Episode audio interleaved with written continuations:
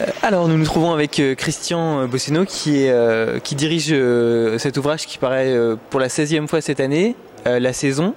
alors expliquez-nous un petit peu qu'est-ce que c'est que La Saison Eh bien c'est un essai, un panorama critique d'une année de télévision qui est établi par des critiques de cinéma et des critiques de télévision à partir d'une sélection que l'on fait d'environ 200 documentaires et 200, 200 euh, fictions que nous choisissons en comité de rédaction. On a un comité de rédaction toutes les trois semaines.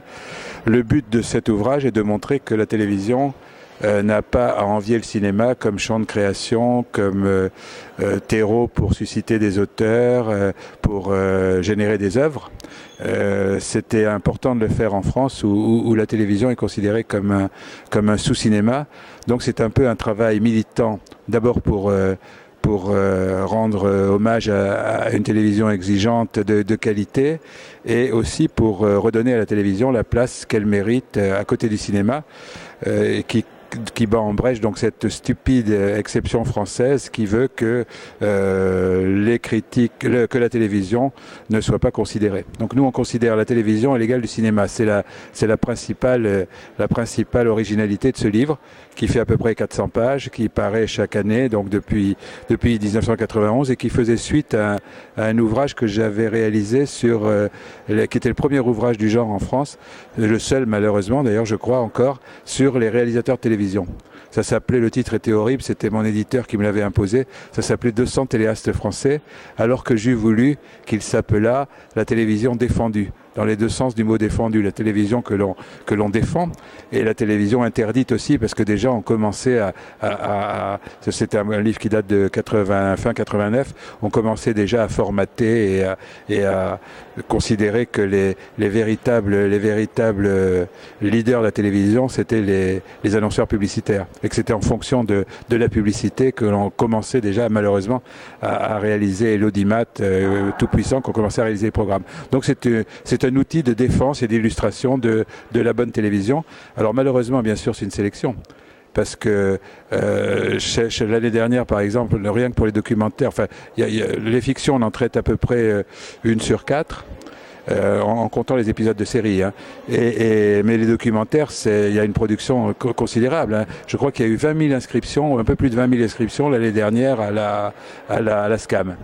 Donc, euh, alors pour, pour pallier cet inconvénient d'une sélection, on ajoute, et ça c'est un travail, euh, un travail éreintant mais qu'il faut faire, et, qui, qui on, on donne la liste exhaustive de toutes les fictions et de tous les documentaires qui sont en première diffusion durant l'année. Donc ça compense le fait qu'on est obligé de sélectionner pour les critiques. Voilà en gros ce qu'est la, la, saison télévision. Alors il y a d'autres d'autres rubriques. Il y a une rubrique euh, qui Adieu l'ami, qui est consacré aux, disparus. Euh, il y a une rubrique euh, qui, qui s'appelle euh, l'écume des jours et qui est un petit peu une chronique un peu amusée de l'actualité du PAF. Donc un, une chronologie sur l'année qui est sur une quinzaine de pages. Il y a une qui prend de l'importance chaque année une rubrique livre et vidéo et DVD maintenant. Vidéo c'est déjà c'est déjà du passé. Euh, Qu'est-ce qu'il y a encore? Il y a des index. Hein, si on veut retrouver euh, des index d'auteurs, de réalisateurs et de musiciens de films qui renvoient aux différents articles, aux différentes critiques de la saison. Voilà ce qu'est la saison alors, euh, donc ça fait 16 ans que, que vous faites cet ouvrage et vous, euh, vous nous expliquez que euh, depuis 16 ans, il y a eu beaucoup de, de, changements aussi dans la manière dont, dont la fiction euh, française euh, existe. Et puis il y a eu un basculement petit à petit vers, vers le format série, vers des formats de type 52 minutes. Et vous, ça a changé la manière dont, dont vous devez travailler un petit peu non, c'est-à-dire qu'effectivement, la, fiction classique, ce qu'on appelait la dramatique avant, qui est devenue la fiction euh, unitaire de 90 minutes, c'est de plus en plus rare. Maintenant, il y a beaucoup de mini-séries donc entre deux et cinq ou six épisodes. Et puis surtout ce qui, est formidable, c'est l'engouement pour les séries américaines, hein, américaines et, anglaises, américaines surtout, qui a complètement bouleversé le paysage, euh, le paysage de la fiction, ce qui fait qu'aujourd'hui, la, on en arrive même à des aberrations comme euh, la, la, transposition pure et simple ou la réécriture de, la, de, de, de fiction américaine à la française. Hein. On a eu l'expérience avec euh, la, la, version française de CSI qui a fait un détour par l'Italie d'ailleurs. Euh, on a et alors ça c'est très inquiétant parce que ça risque de transformer nos scénaristes en, adaptateurs de, de, de, de, séries de séries américaines. Alors ça, c'est dommageable, mais bon, comme chaque année, je crois que on, la, fiction, malgré tout, c'est un miracle. Chaque année, on arrive à, à générer entre, entre, une quinzaine, entre 15 et 25 œuvres de qualité qui souffrent, qui ne souffrent pas la comparaison avec les films de cinéma. Donc, bon an, mal an, on arrive malgré tout, malgré tout. Alors bien sûr, euh, au niveau de la de la fiction de, j'allais dire de la fiction de de consommation courante, c'est assez affligeant parce que les, normes les normes de, de les bibles et les normes euh, contraignent un certain un certain il faut qu'il y ait la répétition de scènes fortes toutes les toutes les 10 ou, ou 20 minutes. Il faut qu'il y ait dans les polars, il faut qu'il y ait un, premier crime au moins euh, rapidement. Il faut que il faut que surtout ce qu'il faut faire, c'est empêcher le, le téléspectateur d'abandonner et de zapper, ce qui conduit évidemment à un rythme beaucoup plus beaucoup les, les fictions que, que quelquefois on a besoin d'un rythme lent. Euh, au cinéma comme à la télévision. Mais, mais à la télévision, c'est de plus en plus rare parce qu'il faut surtout accrocher le téléspectateur et surtout éviter qu'il n'aille pas sur une autre chaîne. Donc ça a complètement transformé le, le, le, paysage de, de, de, la fiction. Autrement, il y a des choses très très positives dans l'évolution de la fiction. C'est la fin de, de tous les sujets tabous. C'est-à-dire que la fiction de plus en plus, alors c'est peut-être aussi une influence des séries américaines, hein, la fiction de plus en plus euh, aborde l'actualité et des sujets qui étaient euh, qui étaient en général, euh, je sais pas, il y a eu par exemple le film qu'on a vu aujourd'hui euh, à la Comédie de Reims sur le Rainbow Warrior. Il y a eu le film sur le film d'Alain Tasman l'année dernière sur la répression sauvage de la manifestation des Algériens à Paris en 61 qui la Nuit Noire.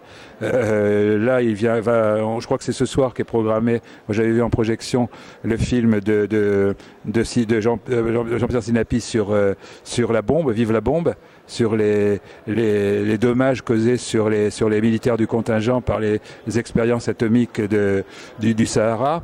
Donc il y a vraiment une très très grande liberté. Et, la guerre d'Algérie bien sûr euh, sur sur le monde du travail il y a des fictions extraordinaires comme euh, on a vu la, fiction de jusqu'au bout de Maurice Felvic l'année dernière. Donc il y a une évolution euh, vers plus d'audace au niveau des au niveau de, de, des sujets.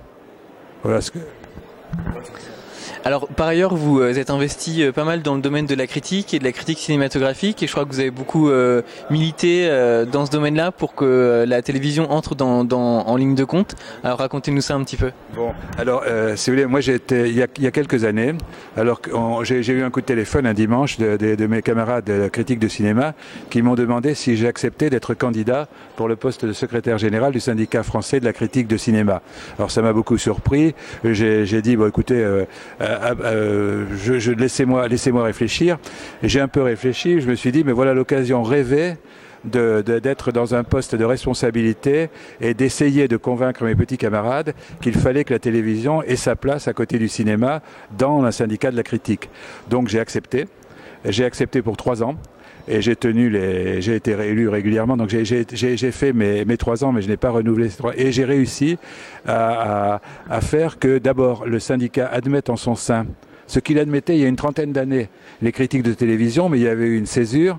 Et donc euh, au début ça a été très dur. La première assemblée générale était houleuse et on m'a même il y avait des, des, réflexions qui fusaient comme euh, euh, je m'en souviens d'une on ne mélange pas les torchons et les serviettes.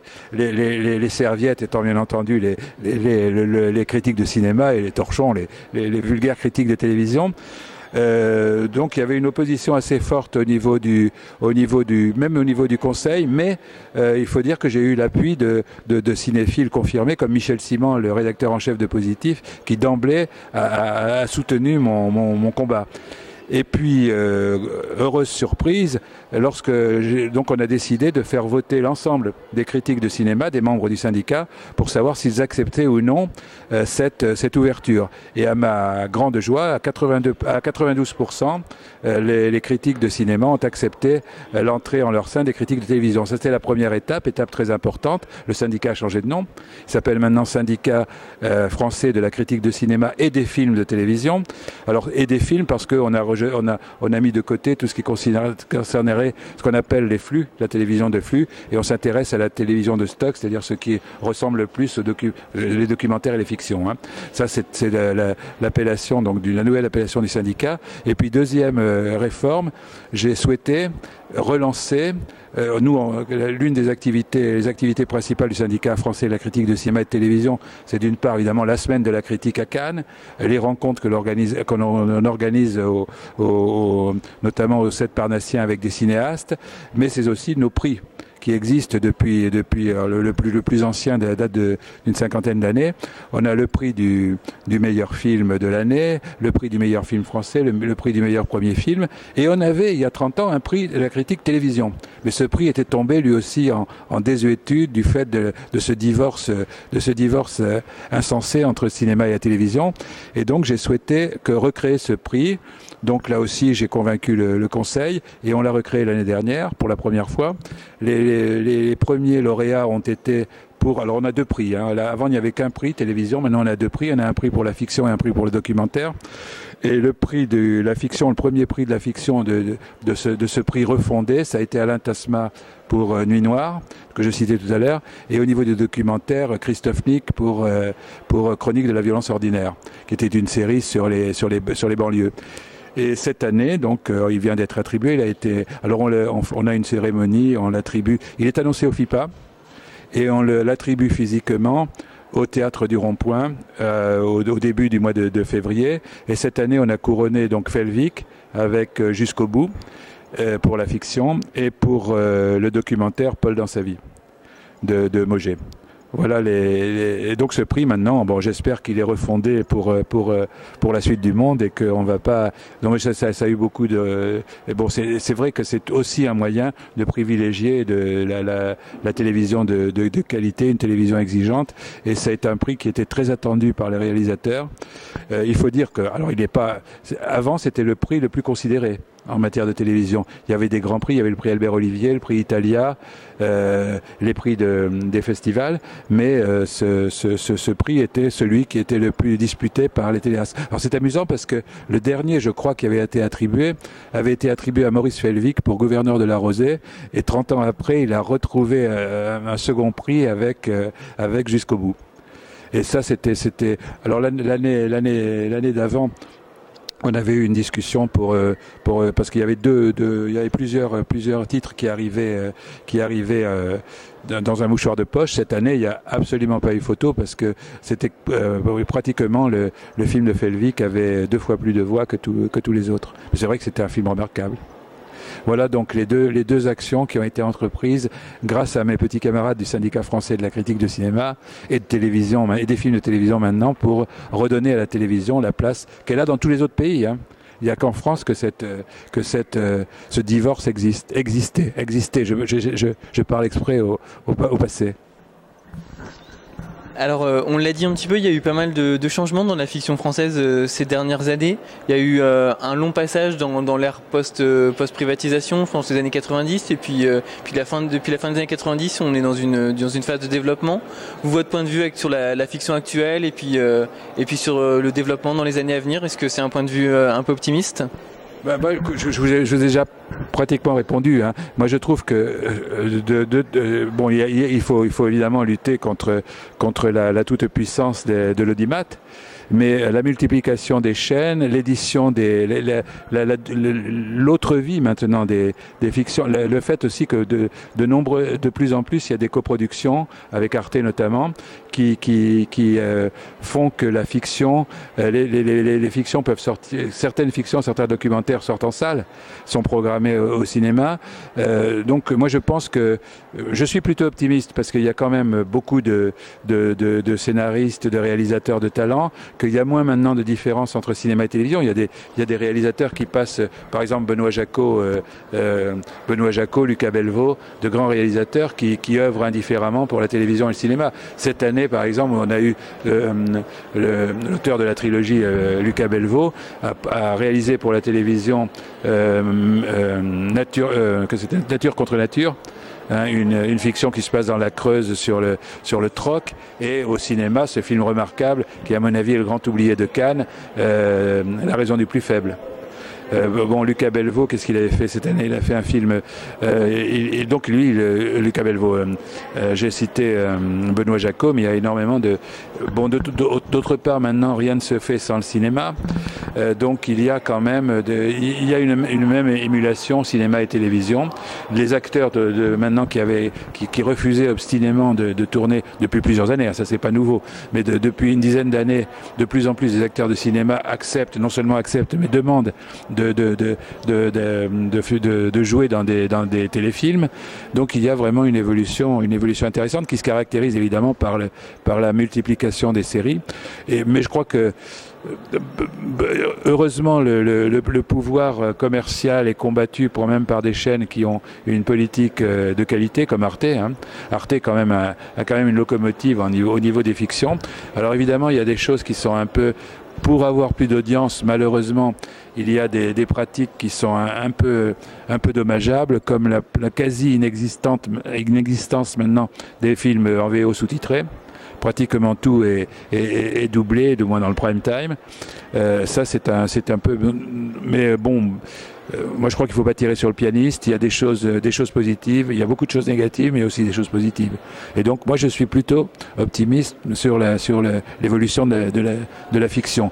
Encore que, euh, on est quand même à la traîne en France. Il y a eu un progrès, mais on produit très peu d'heures de fiction par rapport aux autres, aux autres télévisions. Donc là, il y a, je sais plus, j'ai peur de dire une bêtise, mais je dirais 650 à 700 heures de, de fiction par an. Hein, c'est un peu un chiffre que j'ai en mémoire, en, léger progrès par rapport à, à l'année suivante, mais il y a beaucoup qui reste à faire.